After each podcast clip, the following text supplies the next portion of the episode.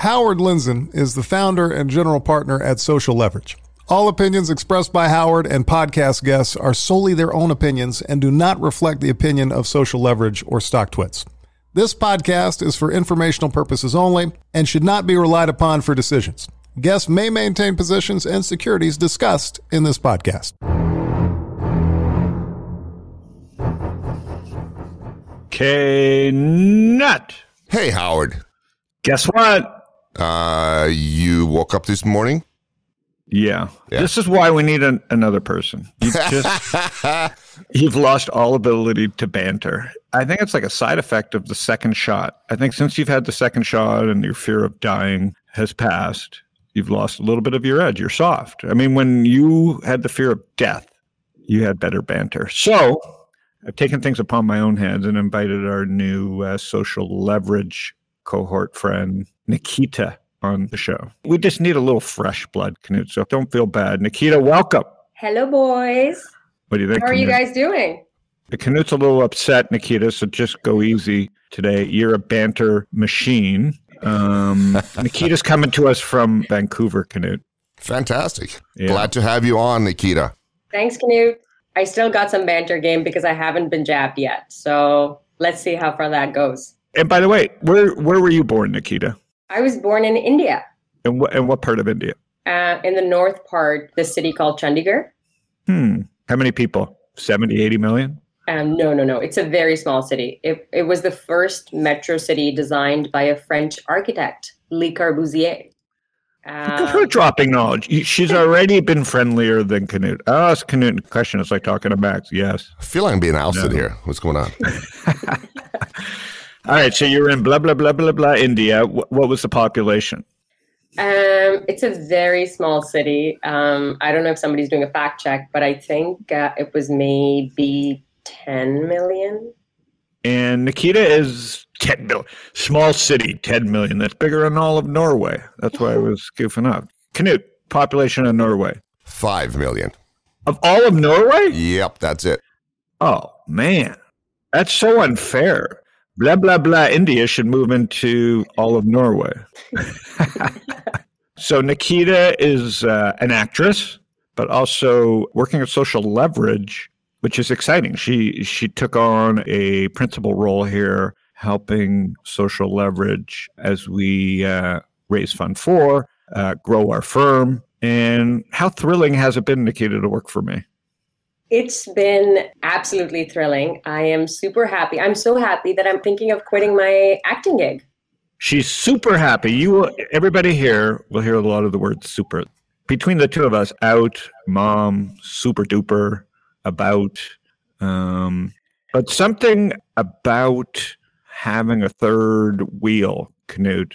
I feel really good about it. The timing's good. She knows how to act. We may put together a few skits on Zoom and uh, knows the markets really well. So Nikita is uh, analyst by trade. Where'd you go to school, Nikita? I went to the University of British Columbia here in Vancouver, and uh, I got a BCom degree, majored in finance and econ here in the lovely British Columbia. And so you've worked in Toronto. Yes. Um, how many times have you been murdered as an actress? Um, only one so far. uh, it feels like that's the running joke that you've only been murdered once. You shared the picture with me, and now I just assume you get murdered. Every show I write for you, every script that I've written for you so far, you've ended up just bludgeoned. So, uh, Knut, when we work her into our stuff, even at the end of the podcast, someone she should just fall over or something. Good idea. So today, and it wasn't planned, but today we have our first entrepreneur, founder, incredible company. He's joining us from Bangalore, Nikita, which truly is a small town, right? I think Bangalore is way bigger than Chandigarh. no. She's being a good straight person here. So Zerodha is pretty much the largest. I mean, they make Robinhood look small, right? So I wanted to go a little bit global here as Coinbase did go public at, I don't know, 70, 80 billion. Uh, eToro SPACed, Robinhood's on the verge of going public. Um, the US is opening, but at the same time, India, and we'll, we'll talk to him briefly about it, it's just a horrific tragedy of, of COVID. They're just really, you know, shut down and I think back in full lockdown. So we'll, we'll talk briefly about that, but our condolences to everybody in India. So Nithin's going to join us. He's the founder. He's going to talk about trading in India, the markets, COVID. We're just going to dig into entrepreneurship. So is that all right with everybody here? Knut? Absolutely. Sounds great to me. I think she's already doing great. Knut, what do you think? I think she's doing great. Yeah. I think it'll take three or four episodes for her to jab back. So I've got three or four episodes to just tear her confidence down. So, uh, Nikita, don't feel the urge to uh, overspeak, but hop in whenever you want because you know uh, you love markets as well.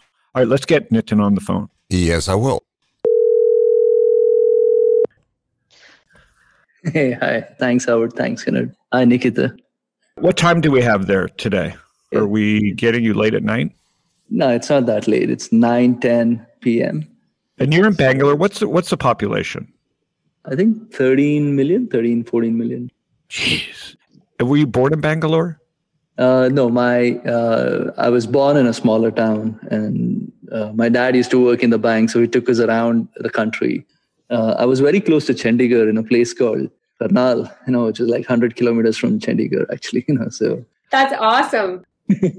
So today it's April. And India is in a lockdown. Can you give me just kind of a sense of the tragedy or, or how you're seeing it there? I mean, it's just it's just madness. I mean, like we got away in the first wave, right? As in, we were all very confident that we said the Indian immune system is much better, and you know, all those stories. And right now, as in like today, Bangalore has gone into a full lockdown. All the large cities are breaking down. I think even with the oxygen supplies, I think a bunch of large hospitals have run out of their oxygens, and you know, it's just it's just chaos. I just hope uh, this lockdown is going to slow this uh, thing down because all the, all the large cities have gone into lockdown. Well, uh, we're thinking of you guys. It's terrible. We, uh, it's just a shame that this continues to ravage around the world. And and um, you know, I was following it a little bit because I was watching. You know, in America, we've kind of become oblivious, and um, to follow the reopening, I owned some Make My Trip MMYT just to kind of keep an eye and it was breaking out. And then all of a sudden it's just, you know, down 35, 40% in the last two weeks. So I knew something was wrong. So the country was acting like all was good just maybe a couple months ago. Yeah, I think I think it's just it's just gotten really bad in the last two weeks, especially this week. It's just I think we had three hundred thousand plus cases yesterday and today, I guess. So it's uh yeah, I think you know maybe this lockdown should have been planned maybe a week earlier, week, ten days earlier. But India also had elections in between in some states, so I think the government had to kind of hold off till the elections were done. So yeah, it's quite quite chaotic. Well, the company, congrats on your company. You bootstrapped this thing starting in 2010. So tell people a little bit about how you built the largest bro and there's a lot more than just being the largest brokerage, but tell people, you know, the background and, and why you loved the brokerage industry and how you you went ahead and built the largest brokerage without VC capital. It's really an amazing thing. Thanks. Uh, so yeah, so we uh, I, I used to trade the markets when I was in school. So uh, went bust, then worked in a call center, made a lot of calls to the US, sold mobile phones and credit cards to, to guys in, in the US for a while, for actually for three, four years. And I used to trade during days, you know, because we used to call US in the nights. Uh, I put up some trading capital back in 2005, six. I uh, I quit my job, uh, started managing some money because I had a good run. Some folks saw my performance and they said, you know, why don't you manage some money for me? Uh, in 2008, uh, we were short in the markets. My younger brother had joined me trading by then. Uh, we made some money in 2008, and I had by 2009 I'd already day traded for a long time, and I was kind of hitting my shelf life of sorts, and I wanted to kind of take a sabbatical from trading. And uh, in India at that time, the the largest exchange in India is called the National Stock Exchange. Uh, they uh, came out with a very innovative product, which is uh, the exchange gave a trading platform free of cost for the members of the exchange right so so essentially you know if you could take a membership on the exchange the exchange would actually give you a trading platform right? So that's when the idea came about saying is there a way to kind of disrupt the pricing if you know if someone's giving you technology for free right? And uh, so that's how the business started in 2010 so in india until 2010 when we started uh, the brokerage pricing was all a percentage fees. Uh, you know if you if you buy stocks and hold it to the next day you pay 0.5% you do an option trade between uh, a dollar to dollar and a half a contract right? So we launched in 2010 and uh, we said we will charge a flat fees of 20 rupees or 30 cents a trade right? Uh, and uh, which was very disruptive in terms of pricing at that time. And uh, and we were doing it on the back of the platform which you know which was like a white label platform from the exchange. And uh, the third thing that we did when we started the business was in India, traditionally, brokers were also the largest banks in the country, and they were very opaque in the way they worked. So, uh, what we did was we gave one deal for all our customers, which meant that it gave us an opportunity to be transparent and etc. So we right started blogging, and I was very active uh, in in my pseudonym, you know, in my pseudo self, in a lot of these online trading and blogging communities. Uh, you know, so kind of use that network to get the first bunch of customers. So uh, that's how we started in 2010. Around 2013, the first competitor came around the scene and said the same things that we were saying. Uh, and that's when it kind of hit on us that you can't really build a business uh, leveraging on a third party product. We have to build it ourselves. And uh, uh, Kailash, who heads our tech, he joined us uh, in 2013. Around him is when we started building the product. Uh, 2015 is when we launched our in house products. Now, if you were to ask me what is a Zerodha product like, you can probably think of it as a Robinhood version of interactive brokers. Uh, the reason being for us, uh, the bread, butter, jam, you know, comes from very active day traders uh, and futures and option traders and all of them, right? So they need all the bells and whistles that that's required in a trading platform like an interactive brokers platform. But majority of our customers are first time to the markets, right? So they also need the simplicity, the minimalism, and all of that. Uh, so the big challenge for us when we launched our in-house product was we had to cater to both type of customers. Um, we also launched uh, this initiative called Varsity, which in 2014 I think today is uh, behind Investopedia the, the most active in terms of uh, education, uh, uh you know, education initiative, completely MOOC, uh, no no cost, no advertisements, nothing. As in, it's it's done really well for us. In 2016, uh, we launched uh, Rainmatter, which is our fintech incubator. So what we did when we launched our trading platform is before we launched a trading platform, uh, we launched this thing called Kite Connect APIs, APIs on which you can build trading platforms. So our own platform was like a platform built on top of those APIs. Uh, so we opened that up to startups and said, uh, the real problem to solve in this country is to grow the ecosystem uh, and not to build another trading platform right and you know it's about building niche user experiences that can potentially grow the capital market ecosystem in india and uh, so that uh, that incubator today has 20 startups uh, you know some of the coolest startups working on savings investing trading in this country are part of that portfolio. Um, and yeah so uh, so and, 2018 19 we became the largest broker in the country. So today we are at 5 million customers. We do almost 10 million trades a day. Uh, we have a million million and a half people logging in and trading on a daily basis. We run the largest direct mutual fund platform in the country. Um, and you know, luckily for us, we we didn't really have to raise any venture capital. Uh, that means uh, we still bootstrapped, and and thankfully we're also profitable. Well, congrats! Americans do everything the uh, exact opposite way. But now the fever for stocks is high in the U.S. Is it the same thing? I mean, obviously, I think what's a twenty million. It's you know, people think of India as just such a giant country, which it is, people, but the actual investing or trading class is what, 20 to 30 million people only? Yeah. Um, so we are a 1.5 billion population, but people who have invested in the stock markets once a year last year, they're probably 12 million, 12, 13 million.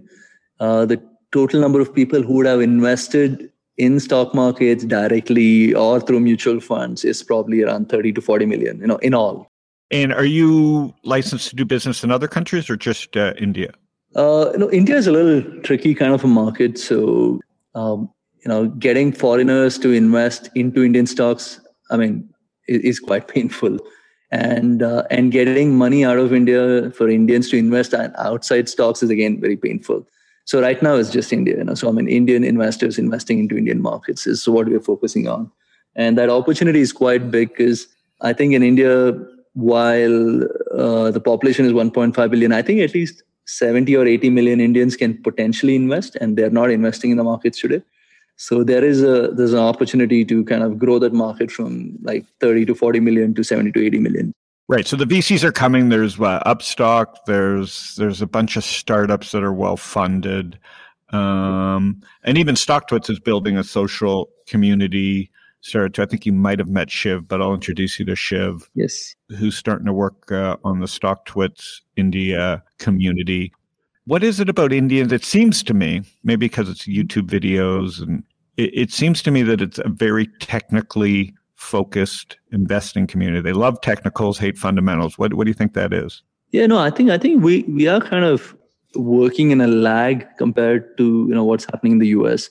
Yeah, so right now in India, technical analysis is just you know, is is probably the most popular way of trading investing, and uh, the communities per se. Uh, the closest community is actually Twitter, and it's still very spread out. So you don't really have these, uh, you know, Reddit groups or you know all of that's still not happening because it's it's the active trading population in India, right? The guys who do day trading, the people who do futures and options trading. I think that that whole population in all is maybe between one to two million, right? So it's a really, really shallow market today, and uh, and that's why you know you don't really see too much of activity. Maybe on, even on you know, I think TradingView India has is gotten a little bit of activity, but it's nothing you know it kind of you would assume for the kind of population we have or you know the overall market size that the activity on social media around stocks and trading and all of that should be a lot more.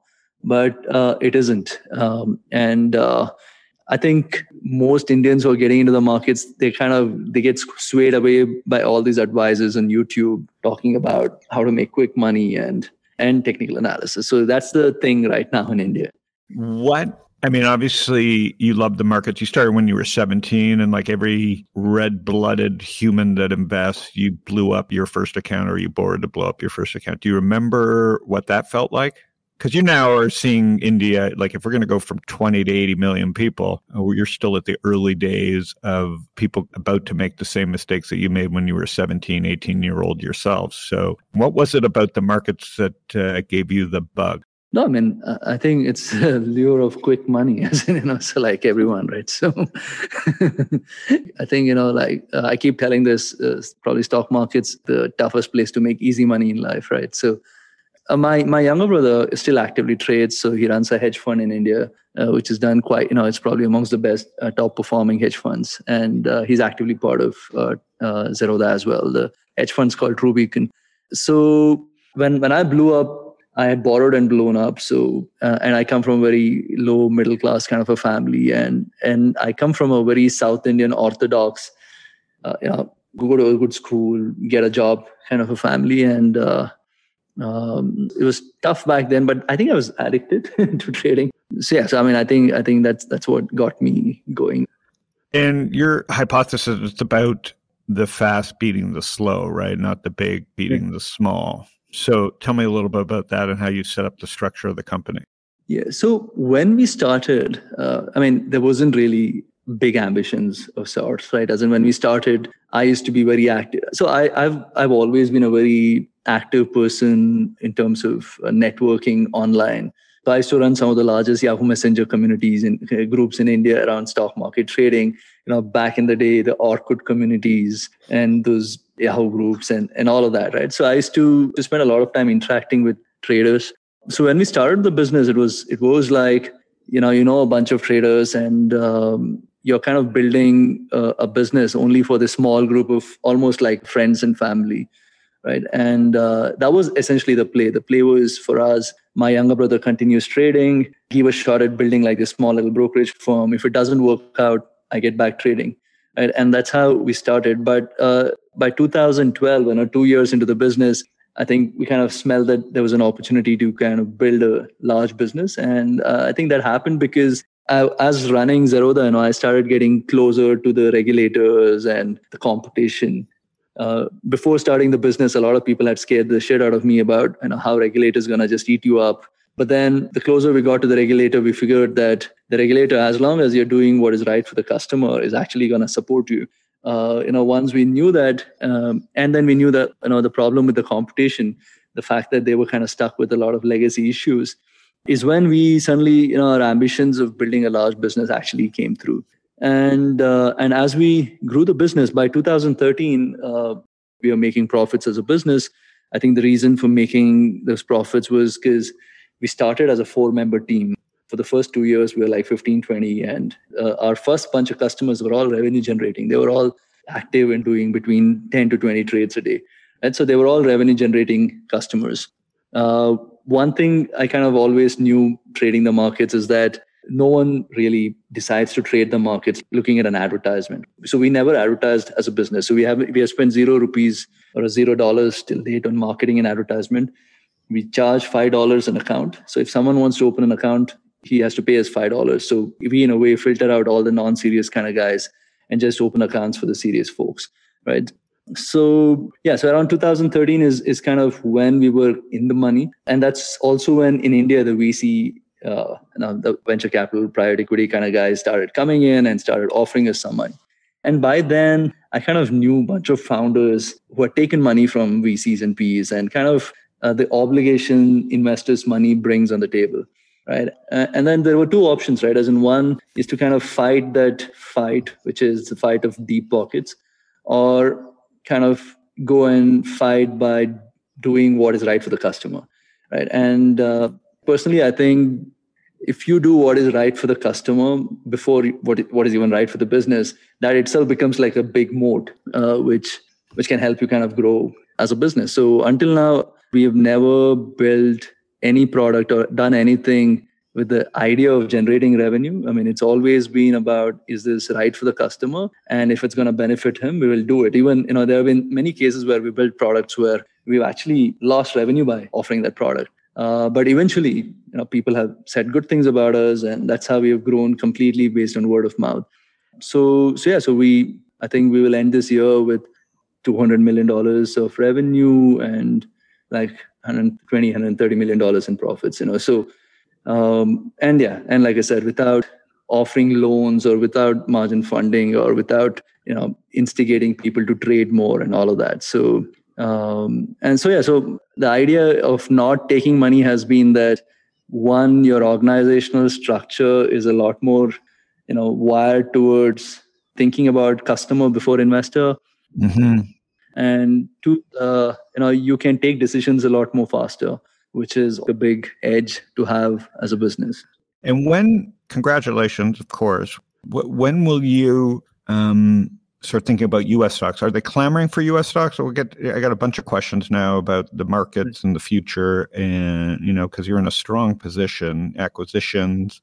Uh, so i want to tackle all three. Um, have you thought about buying your way out of India and like doing some acquisitions in other countries, or it's just all there's just too much growth in India and you're not worried about it? So we, we realized the underlying technologies, the infra, I mean, the way our trading platforms built is completely different. So I spent three, four months here trying to figure stuff and then then realized that we have to essentially rebuild the entire business once again in the US. We can't really just just because a trading platform looks a certain way and it looks similar in all the countries, uh, you can't just take what we've built in India and just come and replicate in the US. Uh, mainly because uh, the way the underlying infra works. So, for example, in India, all orders that come on our trading platform have to go to the exchanges via lease lines using you know exchange approved order management and risk management platforms right so that that infra is is completely different to how it works in the US, where you know the order flows can go to multiple venues uh, and things like that, right? And secondly, in India, for example, the data feed is completely free of cost. Right? The exchanges give you data feed for free, but they charge you a transaction fee for all the trades that happen on the exchange. But all the trades have to happen on the exchange. You cannot send your order flow to someone else, right? So there's no concept of payment for order flow right? In India, we have you know this weird rule where I mean it, it is it's not really weird. It actually is is probably keeping retail investors' interest in mind, where we have to give back, uh, send back all unused funds to the customer once every quarter. You know, so there is no float income to be made long run, right? So you you kind of have to send that back. Uh, all the securities in India lie in the customer's beneficiary account. So there is no street name. There's no, I mean, as a broker, we have no access to client securities, right? So all of this, you know, all of this is very different to the way it works in the US, right? And uh, so, yeah, so, and then, you know, we thought about it for a bit and we said, India is where really the opportunity is to grow the markets.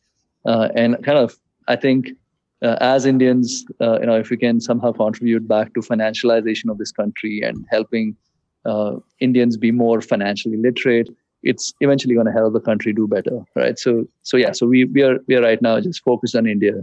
I, I just have a question here uh, regarding the demographics because my uh, experience has been when I saw my uh, retired cousin grandparents, you know, they retired and then they sat in front of the CNBC and they became day traders. like, what, what's the demographic uh, that you're serving uh, now on the platform? Yeah, it's it's very similar to how Robinhood is actually. You know, I mean, I was looking up their numbers. So 31, 32 years of age is the average age of the customer. So we are more millennials. I think uh, the older crowd, uh, you know, the, the 40 plus crowd likes the credibility one of the larger banks brings. So most of that crowd really trades with brokers who are also the largest banks in the country, right? So, you know, most of our audience is actually millennial traders who care about products, who care about education and, and all of that. I think what is missing in India, which is as compared to the US, is also the non existence of this advisory ecosystem in this country. Uh, today in India, essentially people who sell you financial products are not really advisors, they're more distributors who earn kind of a commission from the manufacturer. So there is a conflict of interest in everything that is being sold, right? As in the, the largest distributor of financial products in this country are the banks uh, and uh, and they end up mis-selling generally a lot of products. Uh, so yeah, so there is no professional advisory ecosystem. The regulators in India have they put in rails uh, for uh, you know registered investment advisors to come build businesses out. Uh, but the challenge in India has been that the investment advisors can't charge their investment advisory fees from the asset itself. You know, you have to go collect that fees separately and you know how tough it is to collect an advisory fee separately you know especially from retail investors. So that ecosystem is missing and that's one of the uh, larger opportunities in this country because a lot of folks come to the markets they think it's easy to make money you know they realize how tough it is very quickly. Uh, but at that point of time there is that that advisory system is missing in this country you know. So people get lured away you know some of them get lured away by all these YouTube folks, you know, talking about making a lot of money from the markets, trading or day trading, and etc. But um, but yeah, but that's that's a large opportunity in this country to build that you know vibrant kind of an advisory ecosystem that you have in the U.S. And so, when will aren't they craving U.S. stocks, or when will that happen? The the issue in India, right, is is uh, uh, I mean, we announced that we will allow Indians to invest in the US stocks a couple of years back. And then, you know, the product hasn't really gone anywhere. The, the big reason for that is, is the cost of remittance of funds out of India is just incredible, right? As in, if you send a thousand dollars out and, and say, you know, you kind of send money out, thousand dollars out of India, invest in some US stocks and get it back to India, you're going to lose you know, at the currency spreads and the remittance costs, you would have lost almost like 6% or 7% in that trade, just in terms of remittance costs. Right. And yeah, so for us, uh, you know, the way we thought about it is that unless we can solve for the remittance problem uh, for the really small customer who's who's essentially our you know 90% of our customers are really those $4000 to $5000 kind of size customers and unless we can solve them the, uh, the remittance cost problem, that it doesn't make sense for us to offer the product. There are a bunch of brokers in India who are partnered with the DriveWealths and uh, and interactive brokers uh, to offer trading in US stocks. But uh, that business hasn't really gone anywhere just because the remittance itself is not just expensive, but it also is a very physical kind of a process. There is a lot of documentation involved. And is the most important part of India like getting the cash transmitted? Is that the biggest part of the app is just how to get started and move money? Yeah if, if in india the big problem right now is because you know uh, folks like DriveWealth and interactive brokers their apis i mean you can potentially offer you know you can integrate trading in us stocks in no time at all because you're anyways are going to leverage on their tech to kind of offer everything. Uh, the problem to solve is is really the remittance allowing indians to invest in the us stocks. Yeah It's really fascinating. So, do you like following the US markets? Like, I want to know how you think about the US markets and Indian markets and emerging markets. I want to kind of switch topics because you've built this phenomenal business. You obviously love to invest. And I want to talk about some of the stuff that you're doing at the end on your foundations. But do you love the markets as much, or is it, are you just too focused on running the business? Yeah. So all the all the managing money today, my younger brother does it. So he manages all the you know all the investing decisions are done by him. Uh, so I, I just I think the business has just been quite crazy the way the business has been for the last one two years. I mean, if someone had said pre-pandemic that somehow the world's going to go to lockdown and you guys are going to grow as a business by two x, three x, I would have said, "What are you smoking?" You know. So I mean, it's it's just it's just quite you know, I mean, it's, it's quite crazy how. What are you smoking? Yeah. What would be your smoke of choice? You can trust us. The um, I think we all saw as a eToro Robinhood StockTwits. We there was that moment in February or even before the lockdown. I could just you know Twitter and StockTwits. You could feel like the fear starting to rise. People weren't acting; they weren't selling stocks yet. But yeah, if you talked to me in March 26 and said, you know, revenues, you know, that Coinbase would have had no blip and gone public, and eToro would SPAC, and Robinhood would be at 40 billion, and uh, India would be in a lockdown, but the you know biggest brokerage bootstrap guy didn't even believe it in himself. What do you think happened? Like, what what can you attribute it to in India? As, as in India's uh, case, I'm, I'm I'm I'm thinking it's very similar to what happened in the US. So, you know, in India, the bank fixed deposit, you know, the rates in India, the bank fixed deposits are the most popular product. The yields were like six and a half, seven percent, which was already quite low if you kind of look at long-term averages. Uh, it came down to five and a half percent, right? Um, then during the lockdown, people just had more money on them, right? In India, there was no stimulus checks. People stopped spending, so they had more cash on them. So because they had more cash, I think there was, and because the bank fixed deposits were yielding lesser, you know, people said maybe we should find another way to look at the market. I think when the markets fell, it was like this big sale that happened, right? And Indians are crazy about sales. If you throw a discount and you put a big board saying a large sale, you know, people are gonna queue up outside, right? So I think I think the first bunch of users came in because there was a big sale. And uh, so so buy the dip doesn't mean anything there. You just say sale. Hey, buy the fucking dip in India is just replaced with one word sale. So yes, I've learned all this from Nikita. She's only worked for us for four months, but I've learned all these things from Nikita. so how do you feel about the big funded VC competitors coming into this space? You know, uh, I think it's Groww and Upstox. Uh, it was just going to happen. Um, So how do you think about that now? Does it change your strategy? Not really, because I don't think, see, in our business, right? I mean, since you've done this, you'd probably know, right? As in, I don't think marketing and advertisement can really get you new customers, right? In our business. And, and really, the only thing that you can do with a lot more money is to go spend on marketing and advertisement. I I don't think you need too much money to go build on your product, right? In our business of trading and investing, business grows because of word of mouth, right? As in, if you can put products out there which is superior than your competition, you know, traders and investors talk about it to their other friends and traders and investors. And most people who start trading and investing, they do it because someone else enabled them to start trading and investing, right? And I started trading because a friend of mine said, you know what, I made some money. Then I asked him, dude, where do you do it? Then I, he sent me this broker, right? As in, that's how the business grows. As in, no one's going to look at an advertisement. See, the thing is, I don't think advertisements, I mean, in India, uh, advertisements can't sell greed, right? I mean, if a broker could advertise saying, come invest in the markets, make 100% a year, I mean, of course, that advertisement is going to get a lot of customers, right?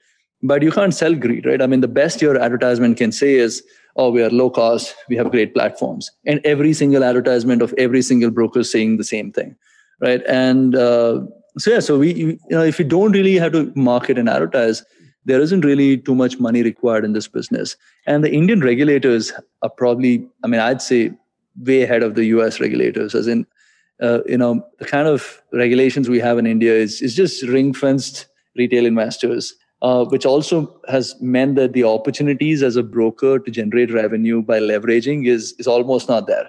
We don't need more money in the business because we can't do anything with that money, right? Because you, you can't leverage as a business. We can't give leverages to the customer. So, so there isn't even money required as a as a broking business to kind of raise money to do margin funding and stuff like that. Uh, so while it might help, you know, some of the competition um, kind of throw goodies to get like you know give a free stock away to get a account and stuff like that, but the revenue in this business lies with the active traders, right? And the active traders are gonna come to folks who have better platforms. And as long as we can stay ahead of the product i think we are okay. But uh, but yeah but at the end of the day it is it's that. And and i don't think money is going to help build a better product. So i i want to jump in here and i want to ask uh, harry's question but on the flip side which is that you know as you're seeing more and more vcs come into india and what you explained that the the way the indians look at the vc money and how they are more bootstrap friendly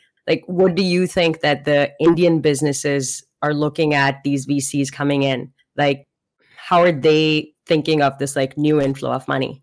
No i mean indians are lap indian businesses are lapping up all the money that's coming into the country right? As in i think uh, i think we had six unicorns in 10 days last month. I mean uh, like in, in the first week of april. So uh, six or seven new unicorns in 10 days. So i think india has growth I think it's one of the only few countries left in the world where there is, you know, growth, and we are, you know, as a country, we are in that journey that you know we're going from the two thousand dollars per capita to four thousand dollars by say twenty twenty seven, right? And so that's going to be a hundred percent growth in per capita, and I don't, I don't think there are too many countries in the world that can say that that kind of growth potential is there, right? So so VCs are coming in to India in droves. As in, I think Tiger Global has just has just gone bonkers investing you know all that money in in Indian startups. So. Um, well, well, they're on a different program. They just want to announce a new deal every 48 hours. yeah, I mean, absolutely. I think they're playing a different game altogether. You know? So it's, uh, uh, I think, I think Indian businesses see I think we are probably one of the only few bootstrap large businesses in this country. As in, there is another one called Zoho uh, and us, right? As in, we are probably the two largest bootstrap businesses in this country. Otherwise, uh, today, you know, capital is so easily available. So, you know, I think one of the reasons for us to have reached here bootstrapped is because the first from 2010 to 2014 15 you know until we weren't really too big in india the vc ecosystem wasn't really there right as in yeah you know so uh, there weren't too many VCs to give money. So I mean, if if in 2011, if you know when we started, if capital was available easily, probably would have raised money. And and I think it's, it's about this whole raising money. I think once you raised it, then you will continue raising it. As in, I mean, you know, so yeah. Well, now you have angel list even there, and that's how I met you through Shiva. So you know, the networks are getting deeper. Um, how famous am I in India? Just a scale of one to ten. uh, StockTwits is very famous. Uh, you, I'd say three, three maybe. well, this will be your first and last appearance on Panic with Friends. See, on situations like that, Nithin, you may be smart, but you're not smart enough to say nine, which would have got you back an invite. So we'll have growing up stocks on for the next few days. and you, you met Shiva, who worked for me for a while. He's a great kid and he just reached out and been hustling? Yeah, yeah, correct. Yeah. Are you investing a lot in India yourself, like in other startups, or how do you see it? Yeah. So the, the incubator, that Rainmatter that that I spoke about, we started in 2016. And uh, there are 20 startups in that portfolio. So, you know, we we cut checks between 500k to a million types. And uh, and a lot of these folks came to us because we had that APIs, you know, we call it's it's almost like broking as a service, like stuff like what I think Tradier or Alpaca and all of these guys offer today. We've been offering this from 2015, right? Uh, along with offering those APIs, we also kind of cover for all the compliances and you know on I mean everything. As in, so a guy really needs to build just a niche platform on top of it. And when when these folks came to us, you know, they you know this whole fintech is hot in 2020 right as in it wasn't in 2015 16 so some of these guys needed some money to get started and that's how we started investing. And uh, and all our investment was was not really it was more as a you know investment for impact versus investment with any return of investment in terms of capital in mind. For us that we need to grow the capital market ecosystem. And each of these startups coming and building a niche user experience was an opportunity for us to go out and kind of grow the ecosystem in this country. And for the startup, more than the money or the APIs that we offered, what we did for them is we showcase these products to our customers as if it's our own products, right? Uh, so we help them validate the products very quickly, which is, you know, in the business of money, it's extremely tough, right? As in they won't, people won't trust you with money very easily, you know, especially in a country like India. And so by showcasing these products to our customers, uh, you know, what would take people two years, three years to validate, you know, we could do it in two months, three months. Uh, one of the first investments we did was this company called Smallcase, who's built a much superior version of Motif, you know, who's shut down in the US. Uh, but the thing is, in the US, Motif didn't probably make too much sense because US already has all the ETFs in the world. But in India, there, there's no ETFs, right? Uh, you know, this platform which is called Small Smallcase, and uh, you know, they kind of allow you to kind of buy ETFs on the fly, is is done really, really well, right? As in and uh, sm- Smallcase, I think I remember it took them two or three months to have the first, I think 20,000, 10 to 20,000 users. It took us like four years to get to our first 10 to 20,000 users. That's just incredible. I'm going to do one last question, Sorry to interrupt there, um, but it's an American habit of mine. What about crypto? I mean, I know we, I just have to talk about it because I don't know anything about the Indian markets as it pertains to. I know that they've been kind of banning crypto, but how do the Indians, the speculators, you think about crypto? Yeah, I mean the crypto today is, is just a is very millennial kind of a product. The rich guys are still not in crypto.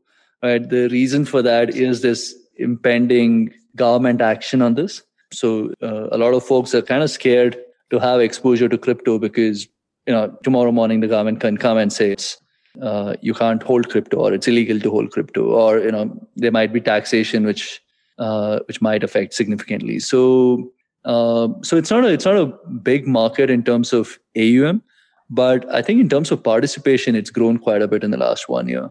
Um, I think Tiger Global just did an investment uh, yesterday or day before into one of the crypto players in this country.